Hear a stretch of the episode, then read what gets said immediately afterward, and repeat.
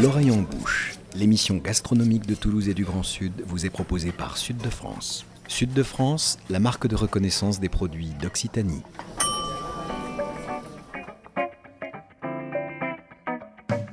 Bonjour et bienvenue dans l'oreille en bouche, l'émission gastronomique qui met Toulouse et le Grand Sud dans ses casseroles et dans vos oreilles.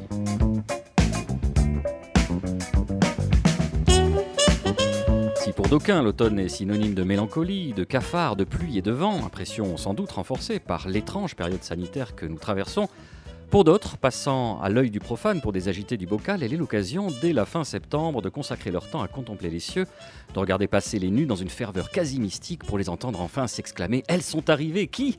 Mais les palombes, bien sûr, c'est une drôle de transe qui semble saisir ces passionnés. On l'appelle même la fièvre bleue. Alors, vous le savez, si vous êtes des fidèles, notre marronnier à nous, comme l'on dit dans le jargon journalistique, est notre émission saisonnière consacrée à un sujet bien consensuel et bien dans l'air du temps, le gibier. Subséquemment, nous ne dérogerons pas à nos traditions et vous proposons aujourd'hui de se pencher sur le cas de la dite palombe. Pour en parler, voici une équipe fort peu paritaire, puisque nos chroniqueurs du jour ont la particularité d'être dotés, physiquement en tout cas, d'une paire de gonades et d'autres roustons. Velocius quam asparagi contour, plus rapide que la cuisson des asperges, c'est notre rédacteur en chef, Nicolas Rivière, avenant et un gambe farfadet du Lauragais, rétif, voire imperméable au progrès, mais généreux à l'excès quand il s'agit d'agape ou de commensalité. Il sera en bonne compagnie avec le chef Nicolas Brousse, dealer de légumes au doigt. On m'a parlé d'ailleurs, et je le dis sans malice, d'un impressionnant arrivage de courges dans son restaurant Cartouche où nous enregistrons présentement à Toulouse. Enfin, il fallait pour couronner le tout un invité à la hauteur, c'est Michel Dublanche, avocat, spécialiste de la chasse et du gibier, qui nous fait le plaisir d'être notre expert. Maître Dublanche, bonjour. Bonjour et merci pour votre invitation. Merci de l'avoir accepté. Nicolas, contracter la fièvre bleue, c'est attraper une maladie qui ressemble beaucoup au bonheur de vivre et un bonheur de vivre qui prend euh, les couleurs de l'automne et de la Gascogne euh, que les palombes traversent pour franchir les Pyrénées et aller passer l'hiver un peu plus au sud. Un bonheur de vivre parce que la chasse à la palombe, de la fin de l'été jusqu'à la Toussaint, c'est aussi et surtout l'occasion pour ceux euh, qui la pratiquent de reconstituer une société quasi secrète ou du moins intime, celle de la palombière cachée en forêt où le temps qui passe, les victuailles et les flacons offrent une possibilité de cultiver un sens de la camaraderie à l'écart des bruits pas forcément essentiels du bas monde. Et il faut dire peut-être qu'en cet automne 2020, la Palombière est sans nul doute le théâtre du plus agréable des confinements. C'est joli, c'est une belle introduction. On va revenir avec euh, à vous, Michel Dublanche. Vous êtes avocat, chasseur impénitent auteur en 2014 du livre Gibier de fête, cuisine et saveurs aux éditions de Montbel, qui, je le rappelle, est la seule maison d'édition francophone publiant exclusivement des livres concernant la chasse. Alors votre présentation sur le site euh, d'édites éditions est sobre mais éloquente. Michel Dublanche doit à sa naissance au cœur des volcans de Haute-Auvergne sa première passion pour les fromages. La truffe reste la grande rencontre gastronomique de sa vie.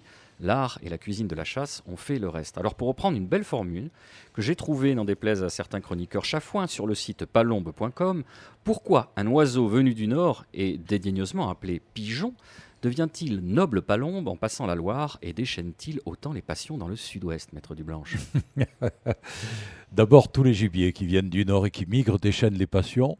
Pour une première raison, c'est qu'on ne peut pas les élever et que c'est leur caractère sauvage qui rend à la chasse euh, tout, tout le bénéfice euh, de la culture, de l'art de vivre et du sport que la chasse a toujours été à travers les siècles.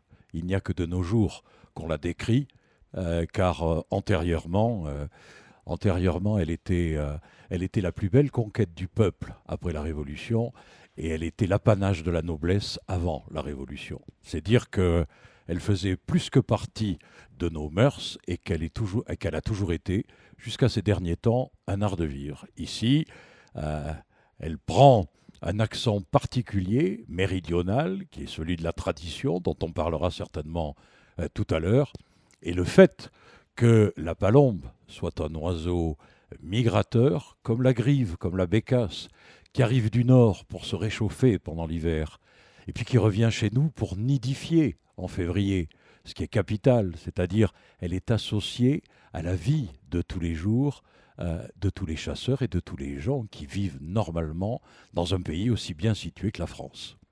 Alors vous en parlez avec lyrisme, mais est-ce qu'aujourd'hui la chasse est une citadelle assiégée? Hmm. Est-ce que elle est assiégée sans aucun doute parce que par la faute de certains chasseurs qui n'ont pas respecté un minimum de ce que l'on appelait autrefois l'étiquette, et qui est l'éthique, le respect du gibier, un, certain nombre de valeurs qui sont conservées dans d'autres pays d'Europe, et que nous avons un peu abandonné dans certaines parties du pays, et notamment euh, dans certains types de chasse.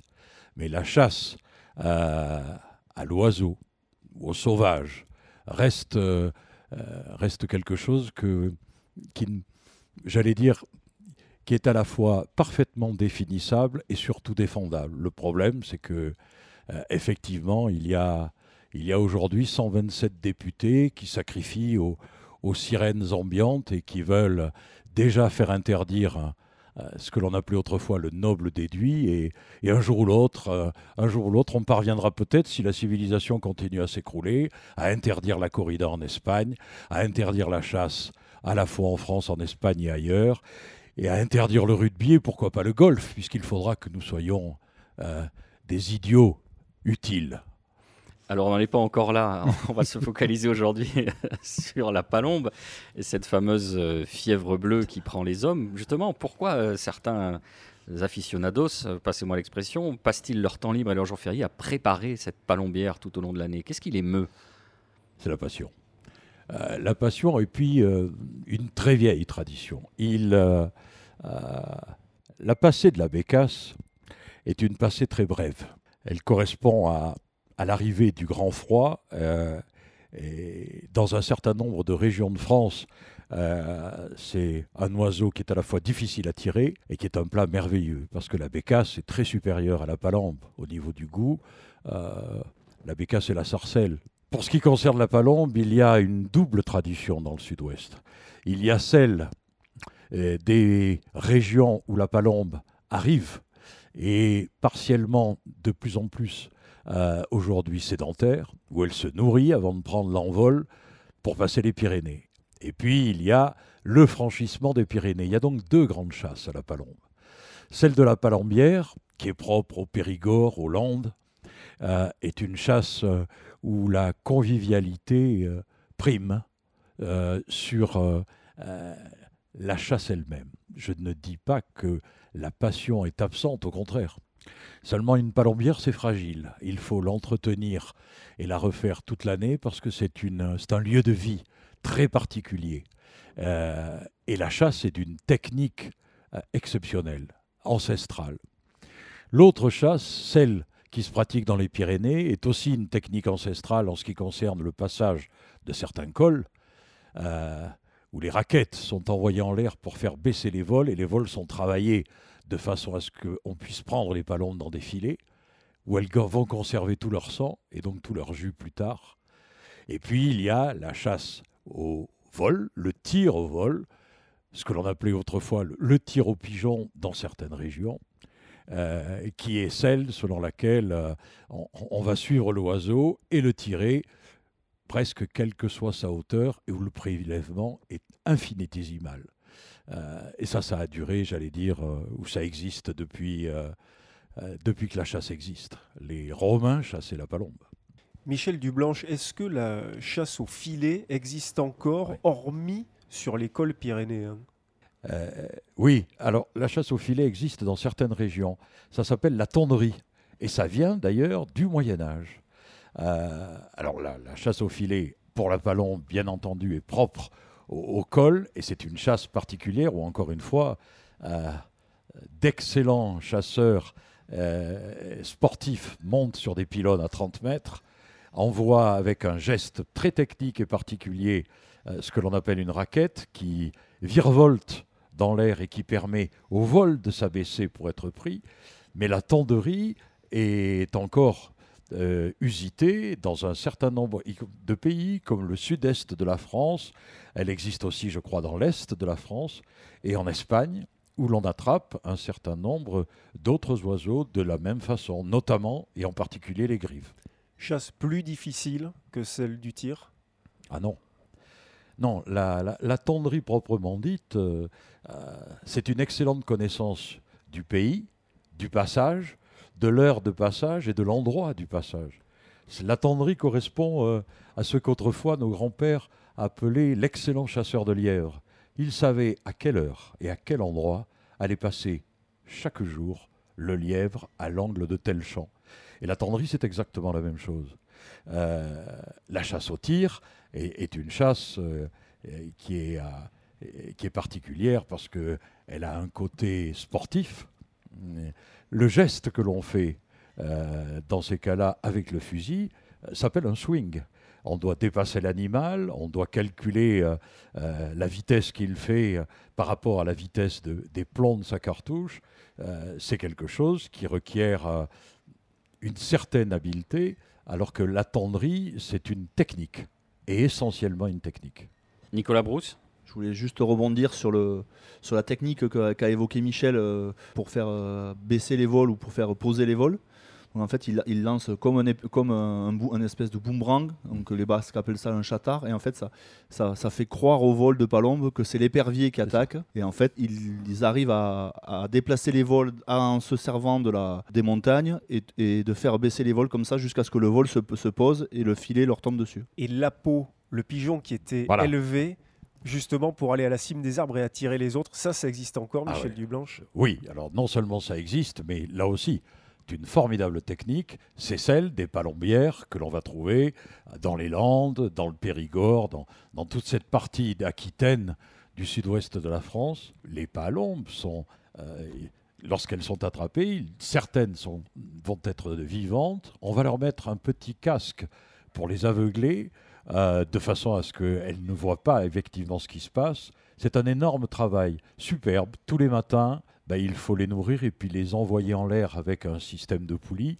Et ce qui compte, c'est que le Palomaire est dans son, c'est pas un bunker, mais euh, il est dans sa tour de contrôle, au milieu des pins, et il va travailler des vols, certains de ses appos, euh, de ses appelants, car la peau est un appelant mort. Et, ces appelants-là, qui sont parfaitement vivants, il va les travailler, euh, il va travailler des vols à, parfois à plus d'un kilomètre. Euh, pour amener le vol vers une pelouse qui est au pied de la palombière et sur laquelle il lancera les filets quand le vol sera posé. C'est une technique magnifique.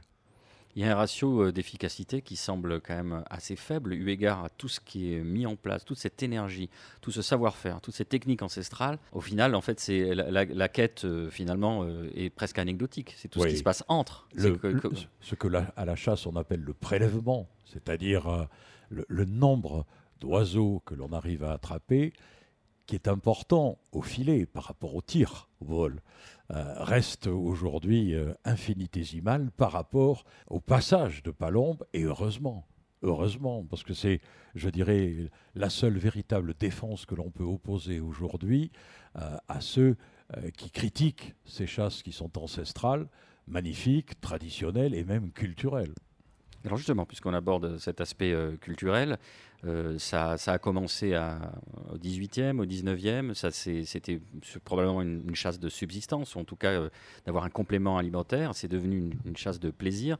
Racontez-nous, brossez-nous en, mhm. quelques phrases un petit peu l'évolution de cette culture de chasse à la palombe. Alors, la tendrie, c'est le Moyen Âge.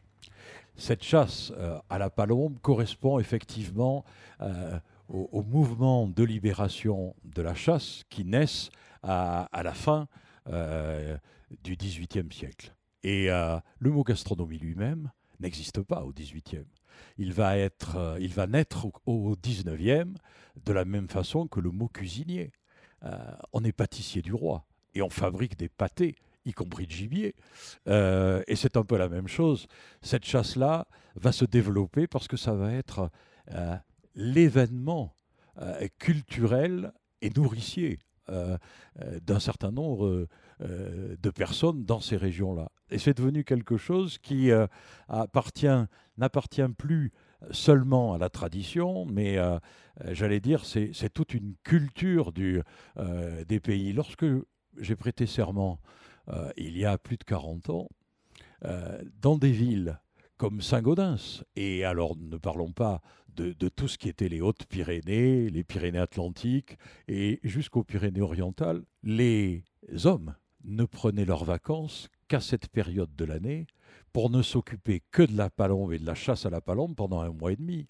Euh, j'allais plaider des affaires devant le tribunal de Saint-Gaudens. Le bâtonnier de l'époque, qui était un homme à la fois truculent et un merveilleux, un excellent avocat, imposait au tribunal euh, le renvoi de toutes ses affaires à partir du mois de septembre, euh, parce qu'il préparait sa palombière, et jusqu'à Noël, parce qu'il ne s'occupait que de la palombe, et j'allais dire que toute l'administration était derrière lui. Nicolas Rivière. Et la sécurité sociale, comme l'a écrit Michel Gardère dans un ouvrage consacré à la question, disait que euh, les médecins délivraient énormément d'arrêts de travail à cette époque-là de, l'année. Oui, hein. à, une époque un peu plus récente, parce que globalement, il y a 40 ans, on n'avait pas besoin de l'arrêt de travail. Le, le premier employeur qui aurait refusé les vacances à cette période-là à son personnel, de toute façon, euh, se retrouvait avec des gens qui, allaient dire, inventer une nouvelle forme de grève. Ils ne venaient pas et ils disaient euh, c'est comme ça. Et le c'est comme ça était quelque chose qui, euh, qui appartenait au, bon sens commun du peuple. On n'allait pas contre cela. Et puis ensuite, il y a une grosse vingtaine d'années, il a fallu effectivement, avec l'évolution de ce que l'on appelle l'état de droit, une certaine forme de société, eh bien les arrêts de travail ont plu parce que c'était la seule solution, globalement. On a l'impression que vous le déplorez un peu, Maître Dublanche. Non, je ne le déplore pas parce que cela continue. Tant que ça continue. Et cet aspect qu'on évoquait rapidement en introduction, qui est cet aspect de camaraderie, de se retrouver tous ensemble au petit matin, y a les premières lueurs de l'aube, euh, commencer chacun connaît sa tâche, euh, d'être dans le froid, de se serrer les coudes pour euh, toujours cet hypothétique et, mm. maigre butin, ce prélèvement. Non, je plaisante, mais là encore, c'est un peu à l'instar de ce que disait euh, Clémenceau le meilleur moment dans l'amour, c'est quand on monte l'escalier. Là encore, c'est les préparatifs, c'est cette, euh, se réchauffer, euh, manger un plat en commun et attendre. Absolument, ça c'est valable pour toutes les chasses.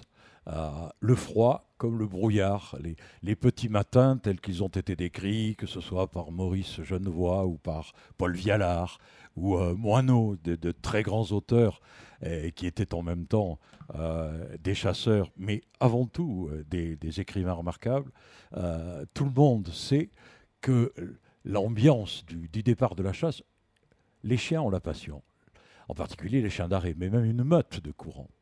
Le matin de la chasse, ils savent très bien, les chiens, qu'on vient les prendre, qu'on va les...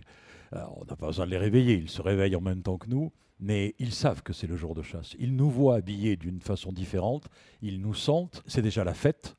Et la chasse, c'est d'abord les compagnons de chasse, les chiens, et le reste vient après. On a commencé à chasser pour se nourrir, et aujourd'hui on chasse pour se délecter. Et toute la différence euh, est effectivement dans, dans les préparatifs, le petit matin, euh, la brume, le lever du soleil, euh, et puis le, le, lever des, le lever des gibiers. On va aborder l'aspect délectation dans quelques instants. Je vous propose un court entracte. On se retrouve juste après ça.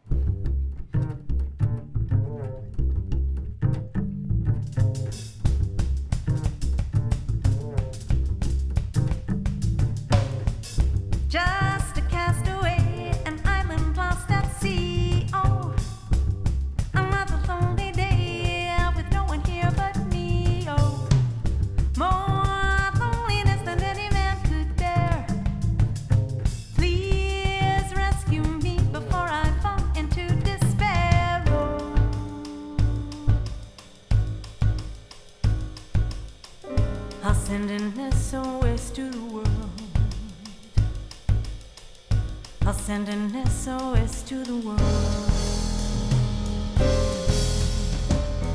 I hope that someone gets my message in a bottle.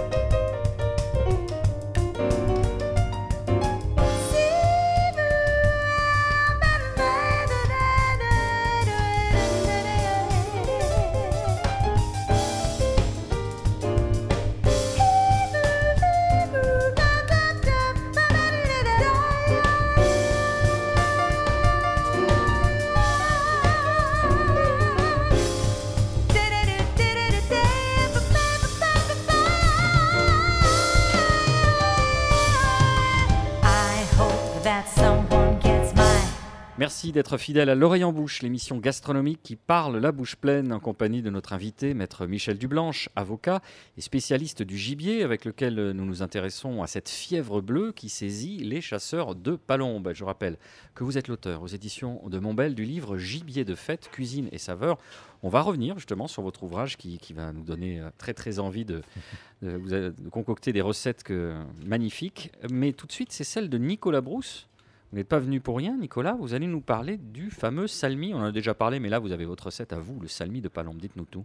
Alors, la cuisine de gibier n'est pas une cuisine, euh, on va dire, euh, approximative et, elle ne mérite pas la médiocrité. la cuisine en général ne mérite pas la médiocrité, mais sur la cuisine de gibier, on ne peut pas non plus partir dans des, dans des idées ou des interprétations, euh, on va dire, farfelues. C'est quand même une cuisine de tradition. Alors, il y a deux choses qui est pour moi très importantes dans la cuisine de gibier, c'est un, respecter la tradition, et deux, il faut être culturellement un peu euh, imprégné de cette, cuisine-là. Soit on est né dedans et on a eu la chance d'avoir des, parents et des grands-parents qui nous ont éduqués euh, à manger du gibier, mais euh, je pense pas que on se dise, à 50 ans, je vais goûter pour la première fois un lièvre à la royale, je pense qu'on va être un peu surpris euh, de, la puissance et de, de, la profondeur de cette cuisine. Alors si je vous suis, donc moi j'ai pas le droit de faire un M par exemple parce que c'est pas ma culture et puis euh, j'ai pas toute cette expérience. Euh, je suis de mauvaise foi. Je, vous aviez précisé en préambule qu'il s'agissait bien spécifiquement de la cuisine de gibier. Donc on a besoin de quoi pour faire ce salmi de palombe? Il faut des palombes, donc des, des, jolies palombes de chasse. attention, il y a des plombs, c'est normal, c'est chassé, c'était vivant avant. Et en fait, on va faire juste un léger travers à la tradition, c'est-à-dire qu'on va lever les suprêmes, de, les filets de ces palombes-là, parce qu'en fait, je trouve que personnellement, dans le salmi de palombe, ce qui est intéressant, c'est la sauce et pas trop la palombe parce qu'on est souvent en surcuisson. Donc en fait, avec le bas du filet et la carcasse, on va faire un jus de gibier euh, assez goûteux, bien réduit. Donc colorer notre, nos, os de gibier, légèrement un, petit peu de farine, on va mouiller avec un, un petit jus de viande, on fait réduire, on mouille à l'eau, une belle garniture aromatique, et là on, laisse cuire gentiment 2-3 heures sur le coin du fourneau. Et là on a un beau fond de gibier. Et au moment de passer à table, on va juste snacker nos filets de palombe et on va les servir rosés ou au sang. Si on veut vraiment rester dans la tradition, on les fait au sang. Et on va lier notre jus de gibier avec les abats, donc les foies et les cœurs qu'on aura préalablement mixés. On vient lier notre sauce, notre jus de gibier plus nos abats et on vient napper notre filet de palombe. Et là, on aura à la fois la recette traditionnelle de la sauce salmi, du salmi de palombe, et une version, on va dire, un peu plus contemporaine, en snackant juste les filets de, palombe. Je trouve que en fait, c'est un beau contre-pied entre la tradition de la sauce et un peu le côté un peu plus moderne ou un peu plus actuel de la façon de manger le gibier. D'une manière plus générale, euh, dans votre livre euh, Gibier de fête, cuisine et saveur, euh, Maître du Blanche, alors je vais vous faire rêver, chères auditrices, chers auditeurs. On, parle de bécasse à la mode périgourdine, d'une cocotte de grive et d'alouette, d'un duo de suprême de faisan et de colvert, d'un faisan à la Talleyrand, faisan aux deux brésages, de pâté de bécasse, perdreau en cassoulet, perdreau au vieux porto blanc, petit pâté de grive au foie gras, un risotto au perdreau et aux truffes, un soufflé de faisan et de bécasse, une soupe de poule faisane aux truffes noires. C'est voilà, c'est parfaitement évocateur.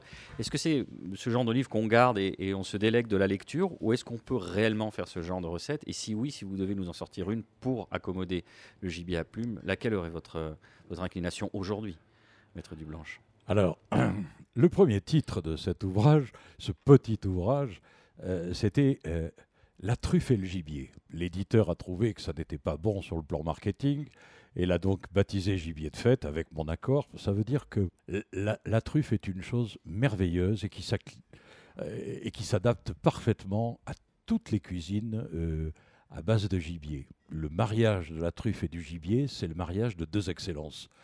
Et toutes les recettes qui sont dans cette plaquette, en fait, ce sont des recettes que que j'ai réalisées tranquillement dans ma cuisine, puisque c'est à peu près la seule chose que je sache faire en dehors du droit. Et euh, euh, depuis, depuis mon enfance, euh, traditionnellement dans ma famille en Auvergne, on ne mangeait pas de dinde le soir du 24 décembre, mais on, on mangeait des bacasses que l'on commençait à tuer à partir de Toussaint, quand elles arrivaient, de façon à en avoir 24, puisque comme l'on disait au, au 19e, la bécasse se mange à deux, la bécasse et soi. Il en fallait donc une par convive. C'était un peu comme la, fin était, un peu semblable à celle du conte de la bécasse de Maupassant, c'est-à-dire que les hommes qui racontaient une belle histoire à la fin euh, du repas avaient le droit de manger toutes les têtes que les femmes généralement laissent, alors que dans une bécasse, on ne laisse que le bec, comme dans la plupart euh, des oiseaux. On broie les os sous la molaire, le suc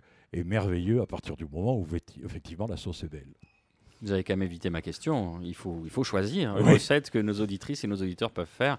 Alors, si ce n'est pas encore tout à fait la saison de la truffe, euh, on anticipe un petit hmm. peu, mais dites-nous. Alors, si vous me demandez quelle est la, la, recette que je préfère, euh, j'allais vous dire, c'est celle qui est interdite et qui s'appelait la recette interdite et qui n'est pas dans le livre, puisque l'éditeur avait légitimement peur que nous soyons poursuivis en justice. C'est-à-dire celle de l'ortolan en cercueil. C'est-à-dire, quand je parlais du mariage de deux excellences, euh, le, le, meilleur gibier au monde dans le meilleur légume, en quelque sorte. Alors elle est, elle est traduite, puisque l'ortolan est interdit, par... Euh, euh, j'ai pris tout simplement le meilleur petit oiseau qui soit. J'en ai encore dégusté dimanche, et c'est une pure merveille, c'est l'alouette. Donc la plus belle recette et la plus simple que je connaisse, c'est effectivement l'alouette qui est qui est prise en cercueil. C'est une recette de la fin du 19e siècle, traditionnelle, euh, dans une truffe. Une truffe creusée légèrement comme une pomme de terre que l'on va farcir. Euh, on pose l'alouette dessus, on fait une croix à l'intérieur de ce petit cratère que l'on a fait dans la truffe. Il faut quand même qu'elle ait la taille d'une belle rate, la truffe. Et puis, euh, on va mettre un tout petit bout de, de lard qui va remplacer évidemment le gras de l'ortolan.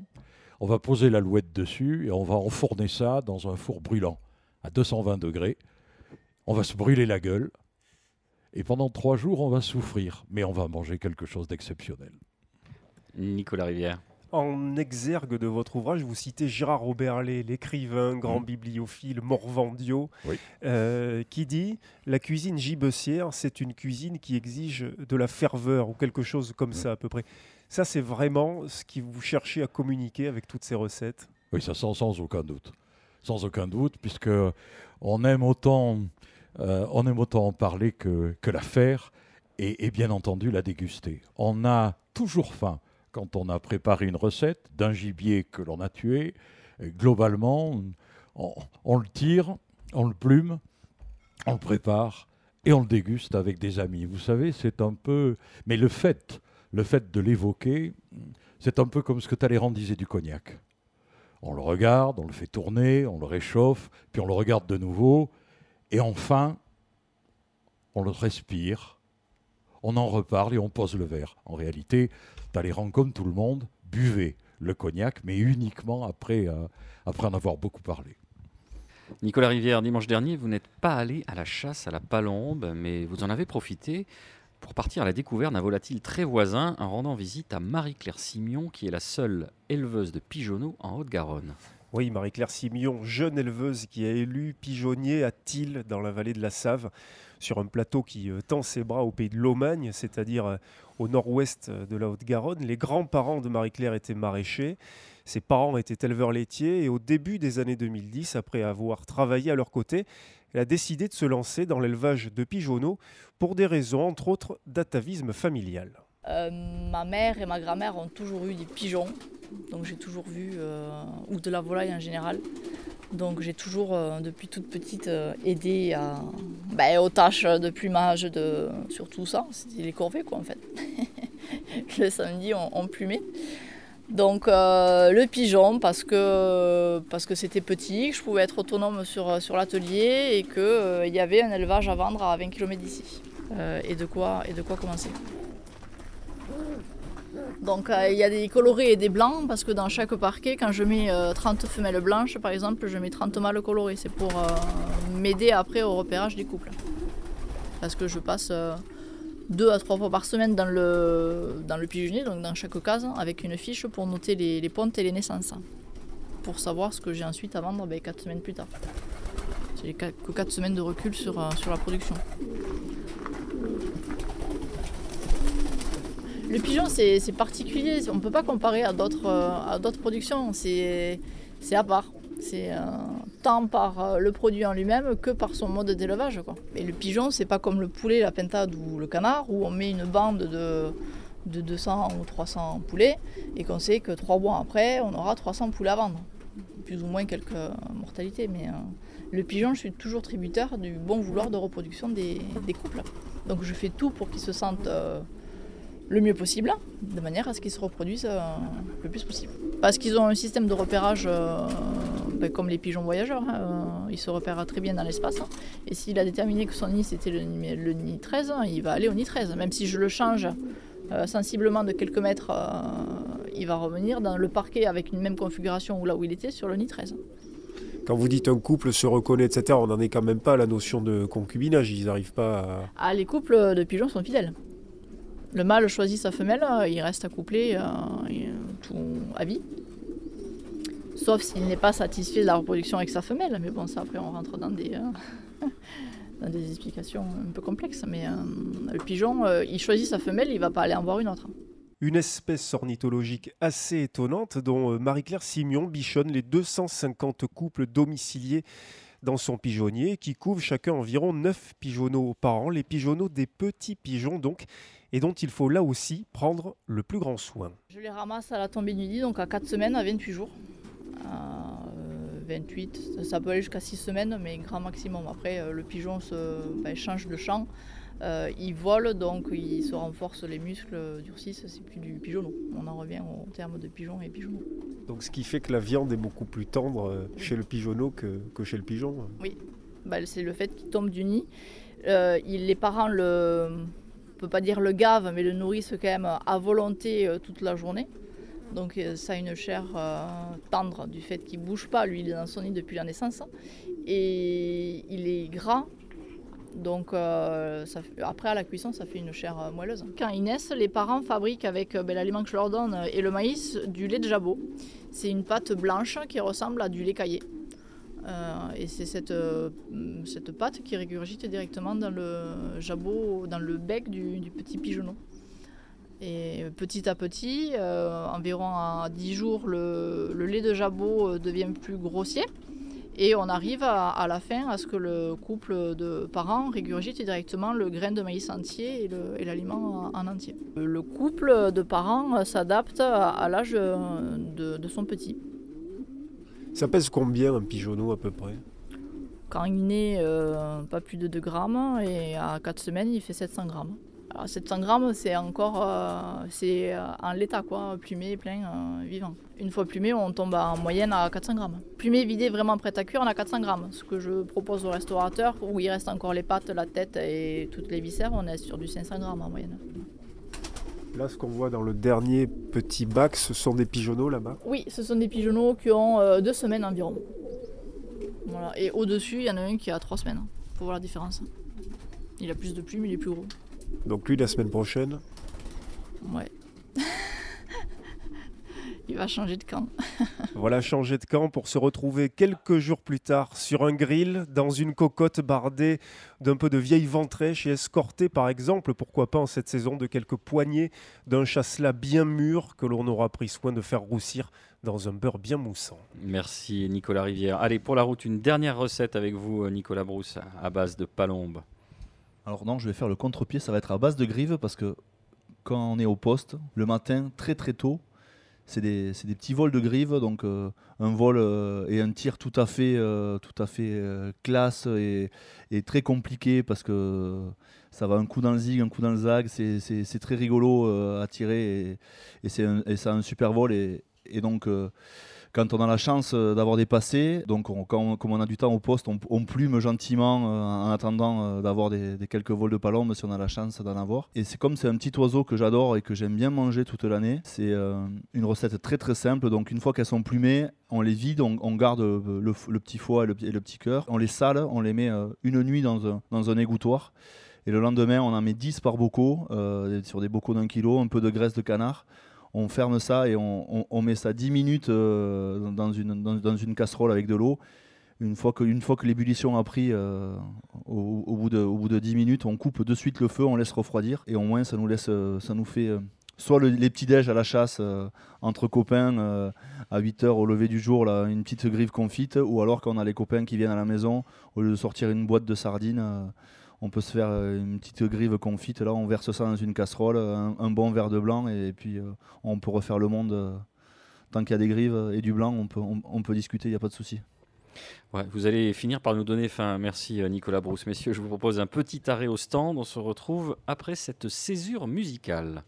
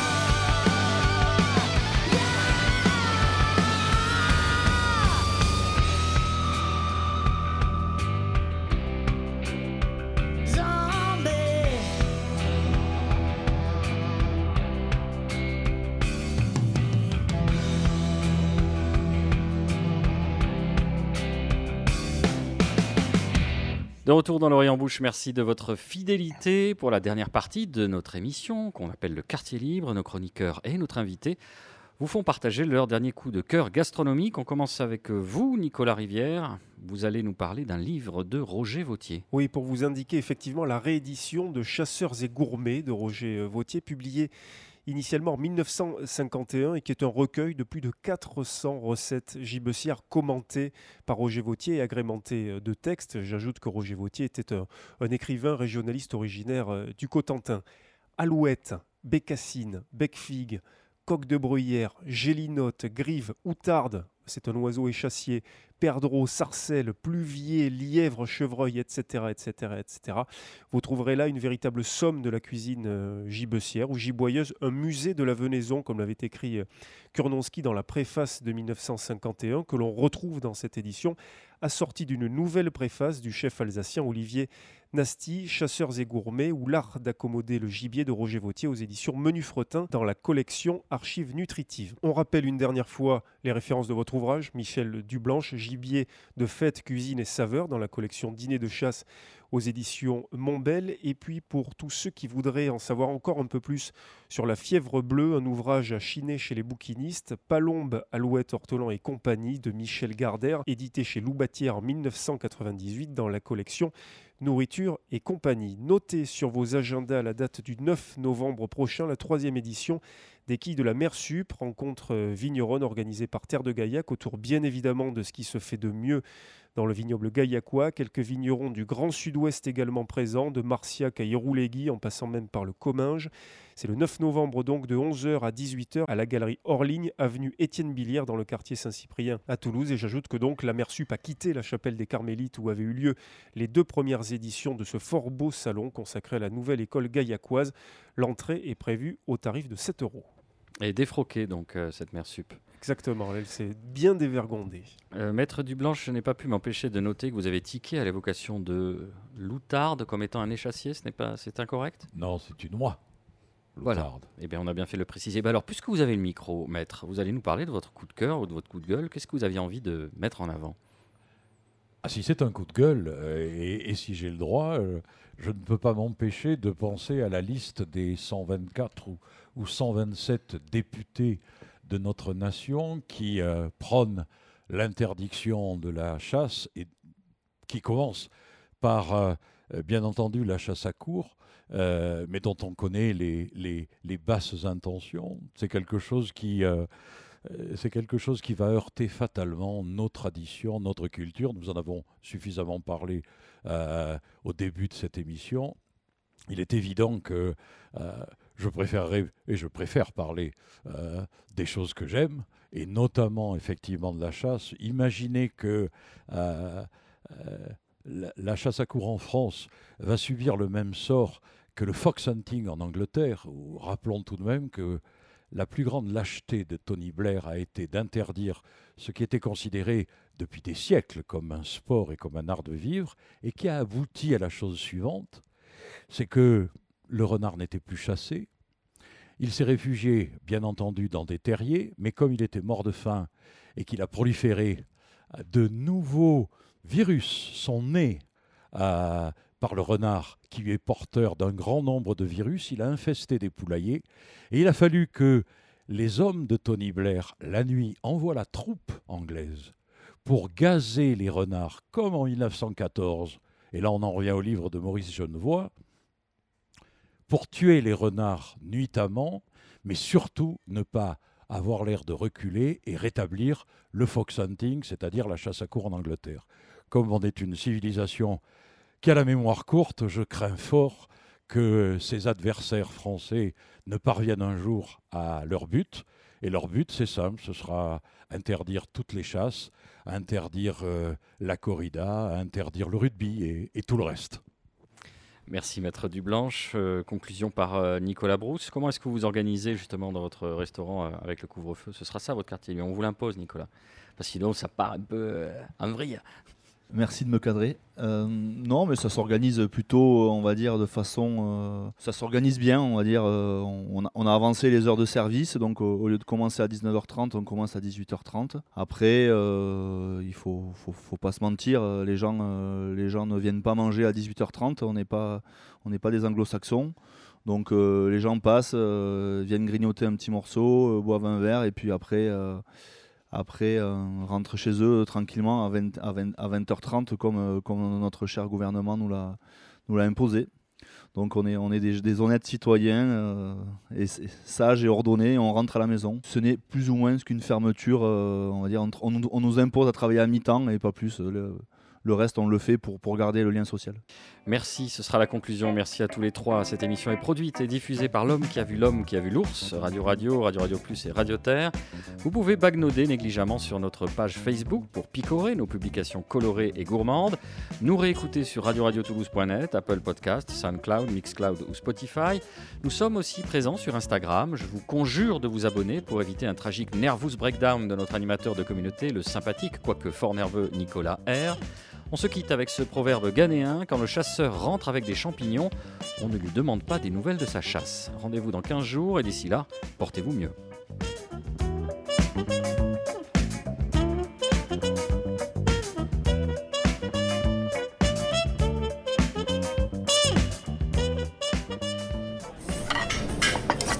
L'oreille en bouche, l'émission gastronomique de Toulouse et du Grand Sud vous a été proposée par Sud de France. Sud de France, la marque de reconnaissance des produits d'Occitanie.